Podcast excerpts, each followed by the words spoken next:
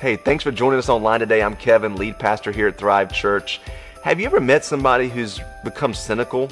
Like as they got older, they became more cynical. It's not skeptical, it's not, you know, being a little doubtful, but cynical, meaning that they see nothing positive the older they get. Everything is almost like during this Christmas season, bah humbug. Well, during this series called A Grinchy Christmas, we want to show you how we how we become cynics. Maybe you're becoming a cynic and you're realizing it, and you don't like uh, the fact that you're becoming more negative as you get older because of life experiences. We want to show you, and we're going to look at the Grinch because this happened to him as a hopeful young little Grinch. He became what we know uh, you have known as the Grinch. We want to show you how we can become cynics and then the cure for this disease called cynicism how we can move back to having hope again as individuals, how, how we can be healed from our hurts. And so I hope you enjoy this series uh, called A Grinchy Christmas, and I pray that God would heal your heart and help you to destroy cynicism and build hope again in your life. Now, before we jump into the message, I've got to kind of give you a precursor to help you understand what we're going to get into. We talk about a Grinchy Christmas.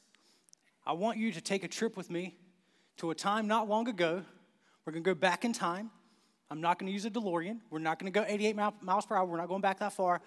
But in the early 2000s, this is before the times of smartphones, where you could have every album and music you could even think of at the just at your fingertips. This is before the time of MP3 players, just before Napster, where you could illegally quote quote download music, or file share as they called it to cover themselves to a time of portable CD players. Now, some of you are like, what is that?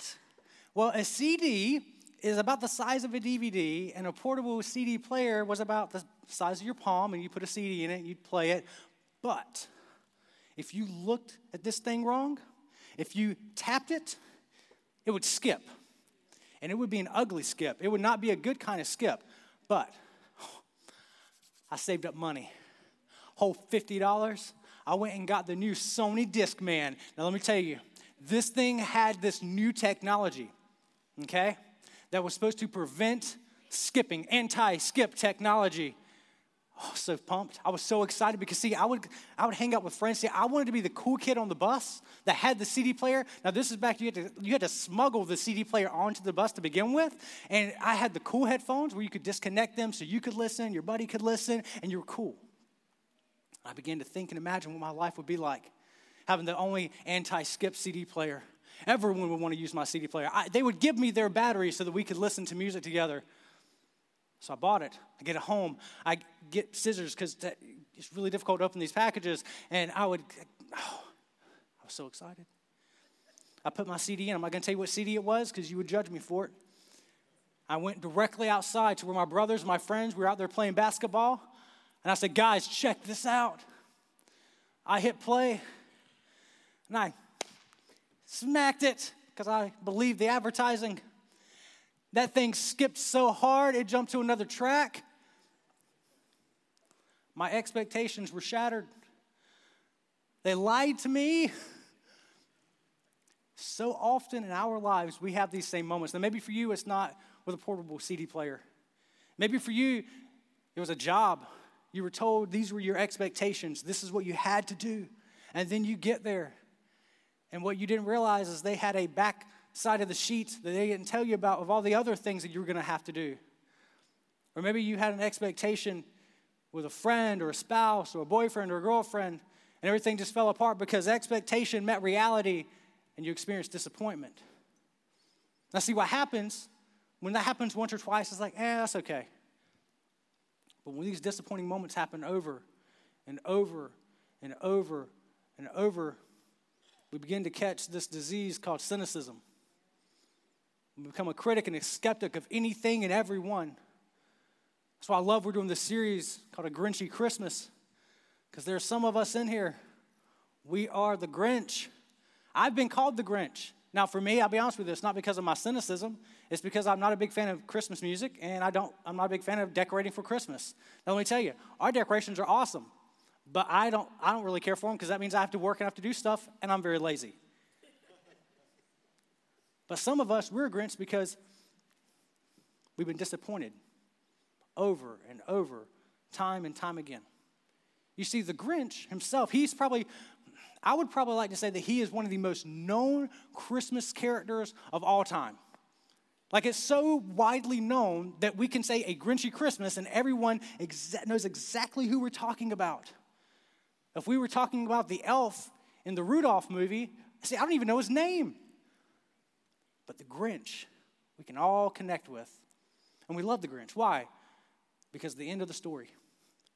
How his heart grew three times that size that day. And he lifted all the toys up and saved Christmas. That's why we love it. But the truth is, a lot of us, we're on the front end of the story. But see, the Grinch was never always, he wasn't always the Grinch. At one time, he was a little boy that had hope, that he enjoyed life, that he loved Christmas until his hope was shattered. And then it became his mission not just to hate Christmas, but to ruin it for everyone. To even lie to little Cindy Lou Who, who was taking the Christmas tree to get the lights checked out. No, he was trying to destroy their hope. I want you to turn with me to Proverbs because no, I'm not preaching the Grinch, I'm preaching the Bible. Proverbs chapter 13, verse 12. Turn with, that, turn with me there in your copy of God's Word. You see, the author of this book in Proverbs, his name was Solomon. He was the wisest man ever, one of the richest kings ever. And this book of Proverbs is basically these, these list of wisdom sayings. Like if you want to get wise, if you want to get some wisdom, read Proverbs. I love uh, one thing Pastor Kevin, he says often, a proverb a day will keep ignorance away. So there's 31 Proverbs, read one every single day, and there you go, you'll, you'll get smart. But we're going to read this, and I, and I love the way Solomon wrote it. He says, Hope deferred makes the heart sick, but a dream fulfilled is a tree of life. Hope deferred hope shattered, hope destroyed, hope dashed. And when it happens to us over and over and over again, it says our heart becomes sick. What does it become sick with? We become sick with cynicism. That anytime we are approached with a new endeavor, anytime we meet someone new, anytime we have a problem, anytime we face anything, we filter it through with cynicism because of past hurt. We don't look at things with hope, we look at it with hurt. And this is what I want you to write down. This is our big idea today. This is what everything, the central thought of the message, write this down your, your notebook, your hand, neighbor's hand, your, your pants leg, whatever it takes. But cynicism begins when hope is shattered. If you want to know when do you start becoming cynical, it's when your hope is destroyed. And again, like I said, this is not a one time gig. It's when it happens over and over and over again. And I want to go ahead and kind of give a quick disclaimer you're going to leave here excited. You're going to leave here pumped. Man, I'm going to fight cynicism. It's going to be awesome. But understand, it's an ongoing process. Just like if you were to become a cynic, it takes time for you to become anti cynical, if that's even a thing. It's going to take time. It's going to take us being intentional. You see, we're going to read in just a moment from Ecclesiastes chapter 1, verse 12. You can go and turn there if you want to. You see, this is another book that Solomon wrote. The same guy that wrote this book of wisdom sayings, he wrote Ecclesiastes. Now, when he wrote Ecclesiastes, let me go and let you know, he was towards the end of his life, and he was an old, bitter, cynical old man. You see, if you want to read some scripture to get encouraged, to get pumped up, don't read Ecclesiastes. Ecclesiastes is not about passion and encouragement, it's about perspective.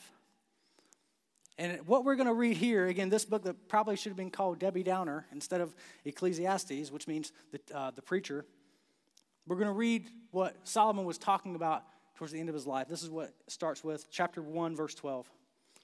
I, the teacher, was king of Israel, and I lived in Jerusalem. I devoted myself to search for understanding and to explore by wisdom everything being done under heaven. I soon discovered that God has dealt a tragic existence to the human race. I observed everything going on under the sun, and really it is all meaningless, like chasing the wind. Solomon is so encouraging. Tell us more, Solomon. Tell us more. What is wrong cannot be made right. What is missing cannot be recovered. I looked to myself. Look, I said to myself, Look, I am wiser than any of the kings who ruled in Jerusalem before me. I have greater wisdom and knowledge than any of them. So I set out to learn everything from wisdom to madness and folly. But I learned firsthand that pursuing all this is like chasing the wind. The greater my wisdom, the greater my grief. To increase knowledge only increases sorrow. There is no hope for any of us, apparently. Thank you so much, Solomon, for your encouragement. Because he begins saying there, everything is meaningless. It's like chasing the wind. It's a reoccurring theme that, ha- that occurs throughout the entire book of Ecclesiastes. This book that is written by the wisest man, one of the richest kings, and he's a cynic. Because he, just like us, has lived with disappointment after disappointment after disappointment. But see, he wasn't always like that. He also wrote another book called Song of Solomon or Song of Songs, depending upon the Bible translation you're reading from. It's about the love and intimacy between a husband and wife. He wrote Proverbs again, which was full of wisdom and encouragement. And then at the end, he wrote Ecclesiastes. And what we have to see as we look at life of Solomon, our own lives personally, even the life of the Grinch, is that every cynic started with hope. Every person that is a cynic, that is cynical, that is a skeptic of everything and everyone, at one point in time did have hope. And what we have to discover and what we're going to talk through today is how do we get back to that? How do we get back to living in a place of hope instead of a place of hurt? And see, kind of the first thing we have to understand is that there, basically, how do we become cynical? You know, you're talking about cynicism. Well, how does that even happen? There are two main roads, two main paths, if you will, to cynicism. The first road to cynicism, if you're like, I want to learn how to be cynical, this is what you have to do unmet expectations. Unmet expectations are one of the main ways that you and I we can become cynical. Because just like me and my portable CD player, just like you and your situation, listen, I'm to tell you the most incredible thing that talks about unmet expectation. It's called McDonald's. I roll up to the drive through. I see this picture of a number one, the Big Mac. I'm like, whew, I want some of that. I get a number one. And because I don't care about myself, I got a, I got a large with large fry and a large Coke. Don't you judge me. You're going to do it when you leave here. And I get home. I'm excited. I open up that bag. I pull out the cardboard box because it deserves to be in a box. And I open that, oh, I open it up, and I'm devastated. It looks like they took buns and their secret sauce and the cheese and they ran it through a grinder and just dumped it into the box. But see, that's what happens to all of us. We have this fake picture, this high expectation of something about someone, about some job, about some activity, and then we get home, we open the box, and it is nothing like we expected. And what happens is over time, that happens over and over and over and over and over again. And so we're like, you know what? I'm not even to have an expectation. I just don't even, I don't even care anymore. We become cynical. We lose hope. We start walking around like this, not literally because you'd be weird, but we start doing like this because we don't want anyone to get past. No, you ain't getting in here, man. This is not going to happen. I've been through this, got the t shirt. Unmet expectation. You want to know how to become a cynic? Look out for unmet expectations because they will ruin our lives. Here's the second path, the second road to cynicism it's broken relationships. Broken relationships. You see, God created us for relationship, which is the ironic part. God did not create us to live life alone in isolation. But here's what happens as we live in cynicism, we begin to isolate we, been, we start doing exactly what the Grinch did. See, I don't know if you knew this, but the Grinch lived in a mountain in a cave with a dog named Max. That was it. No one, nothing, didn't want anyone. Why? Because of cynicism. And see, a lot of us, you know, all of us are going to have broken relationships. We're going to have a time where a friend is going to stab us in the back. We're going to have a time where our spouse is going to disappoint us. Again, I'm an expectation. We're going to have a time where our job is going to ruin anything that we wanted to do because they didn't tell us everything on the front end. See, for me, I'll tell you personally, it started when I was seven years old. That's when cynicism began to creep in. I remember sitting at a kitchen table uh, with my, my, me and my brothers. I have two other brothers, my dad and my mom. And I find out that night at seven years old that my mom was not my biological mother. That my biological mother uh, abandoned us when we, me and my brothers, when we were two months old. And see, for me, that's where it started. It was a broken relationship with the mom that I never knew that began to start making me keep my hand out. Like, well, you know what? You're going to leave me too. Why would I share life with you if you're just going to break me also? And when these things happen over again, we become cynical to the point we don't want to trust people. We can't trust them at their word. Why? Because the last one, I couldn't trust them. Why would I trust this one? We begin to continue to live from a place of hurt instead of a place of hope. And let me encourage you God doesn't want you to live from a place of hurt. As we're sitting in here, as you're hearing me talking, this may stir up moments of your past life, of everything you've experienced. And this may even be a painful thing for you to even think of. I want to encourage you and say that allow God to use this moment, this message to help you move forward. And just like I said earlier, cynicism, moving beyond this, living from a place of hope, it's not going to happen overnight. It's not going to happen just because you heard this great message. You're going to walk out, man, this is golly, man, this is fantastic.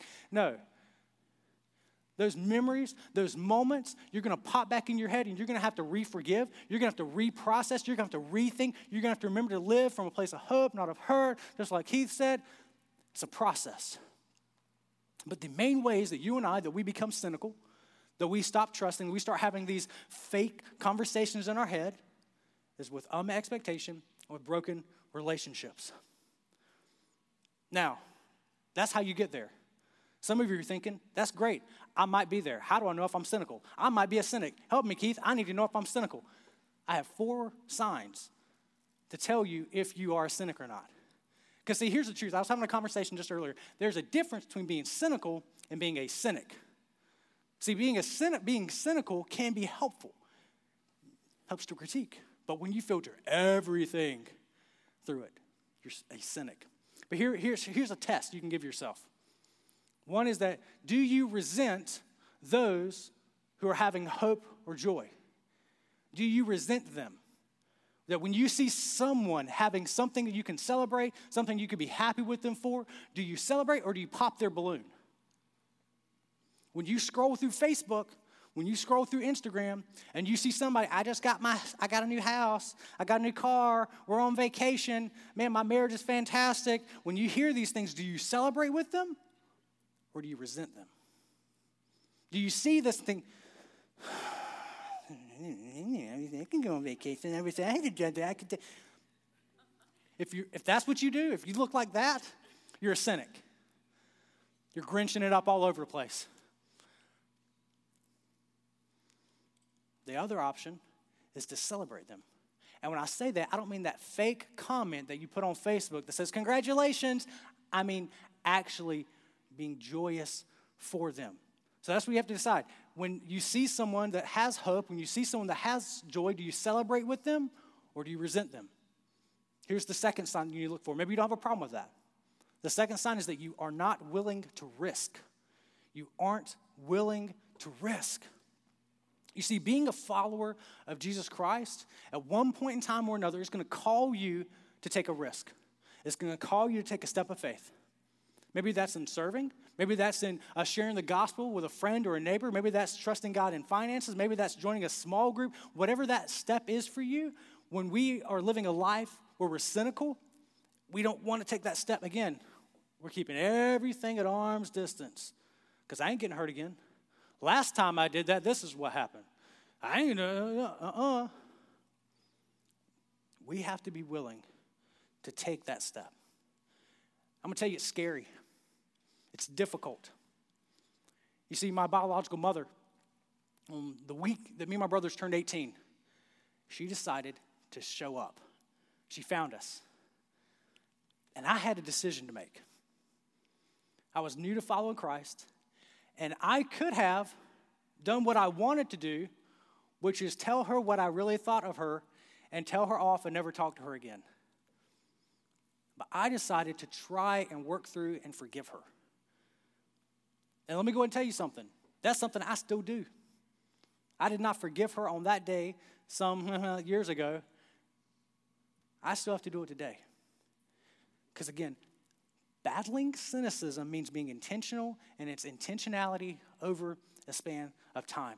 And God is going to call you to do something. Again, it, Shoot, it may be with the accelerant offering. Shameless plug. Allow yourself to trust God. Because living like this is you tr- still trying to trust in people, and people are going to fail us. I'm going to fail you, you're going to fail me. That is human nature, but God will not.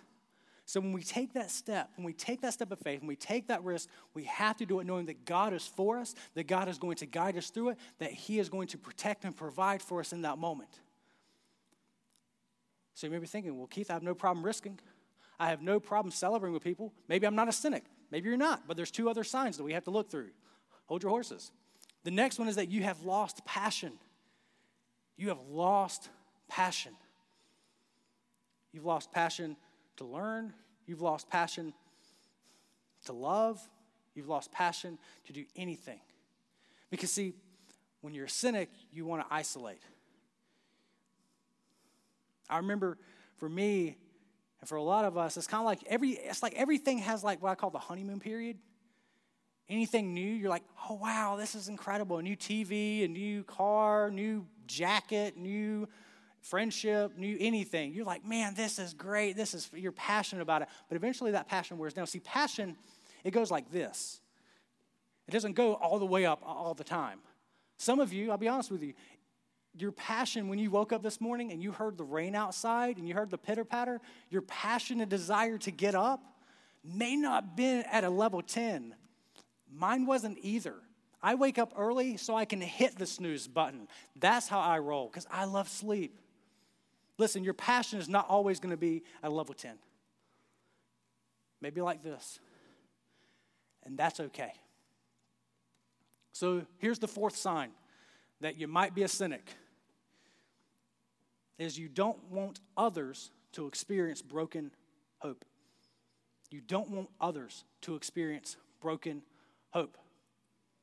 Now, at face value, this seems like a good thing. It seems like, well, of course, I, am going to tell someone about my experience so they don't have to experience it. Yes. But the question is are we doing it because we're hurt or we're doing it because we have hope? One of the greatest examples of this are parents with new kids. When you find out that you're with child, everyone's excited for you. They're, oh, I'm so excited that you're going to love being a mom, you're going to love being a dad. then you have the child. And then all of those same people that were so encouraging do the exact opposite. Oh, welcome to the party. You're going to love changing diapers every day. They're very discouraging. That's what happened to me. But you see, in, the, in these moments of our lives, when you see someone get a job that you had, when you see someone and their relationship is going down the same road that you were in, when their kids are acting the way your child did, our immediate response is, Yeah, but just you wait. And we have this pose like we know better because we've had hurt and pain. But the truth is, what we need to do is give wisdom and hope, not wisdom and discouragement. Because when we leave, when we live from a place of cynicism, we want to almost like we want to shout it that we've been hurt. Don't you do it. They're going to fire you like they fired me. Live from a place of hope, not hurt. Now, as you're sitting here, as we're all tracking through this, we've learned what it, how, how do we get there? How do we become a cynic? We've learned how is it that, uh, well, how do we know if we're a cynic? And this is why this is so important.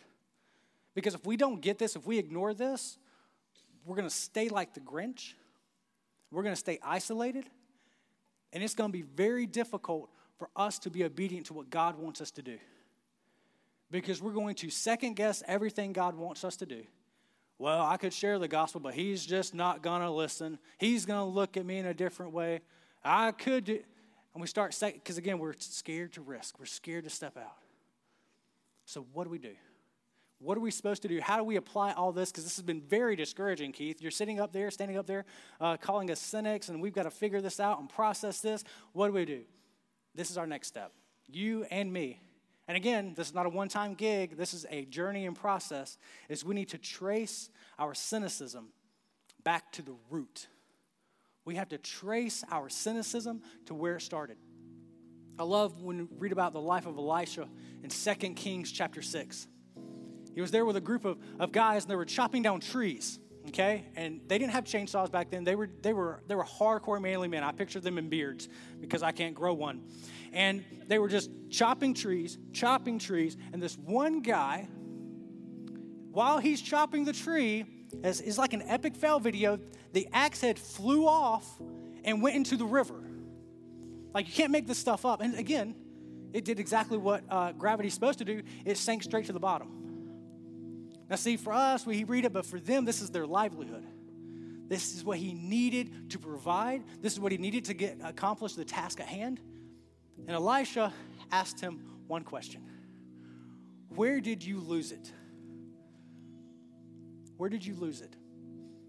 The man pointed to the area there in the river, and with God's power, Elisha caused the axe head to float. And he was able to retrieve the axe head and go back to accomplishing what he was supposed to be doing. Where did you lose it? For me, it was at a kitchen table, seven years old. And because I know where it started, I know how to process. Because, see, the importance of all this information is not so that we know, it's so that we can be aware for the future. It's not so we can sit here and think about the unmet expectations, and not so we can sit here and think about the broken relationships. It's so that we can be on the lookout, so that we can now filter these moments as they happen because they're still going to happen. We're still going to have unmet expectations. We're going to still have broken relationships because we're all human, but now we can better filter them through a life of one with hope instead of one with hurt. And understand, again, just like that moment with Elisha and the axe head Elisha didn't reach into the water and fish it out. With God's power, it floated to the top. And I want to give you some encouragement and reminder you can't do it yourself. There is no way that you and I we can balance this tension of cynicism on our own. We need God's power moving and working in our lives. Because naturally I'm a cynic. Naturally, and guess what? Naturally I'm okay with that. I'm okay with being the jerk. I'm okay with being the guy that literally meets every piece of criteria that we just read through. But you know what? That is not the life that God's called me to live. This is not the life that God's called any of us to live. Because, see, listen, some of you are like, man, Keith, you're really harping on being a cynic, but I'm not a cynic. You may not be. But here's the good news your neighbor might be, your coworker might be, and you can take this information and you can copy and paste and send this as an email. Hey, I saw you struggling. Now, again, don't be a jerk about it, don't be a cynic about it. But just like the Grinch, who lost hope, became a cynic, he began to live from a place of hope as his heart grew three times that size. I believe that God is going to work in our lives, not just today, but through this entire series, and help us to move from living from a place of hurt because it's easier, because it's a lot easier to, to keep people away than to let them in. I know it because I've done it.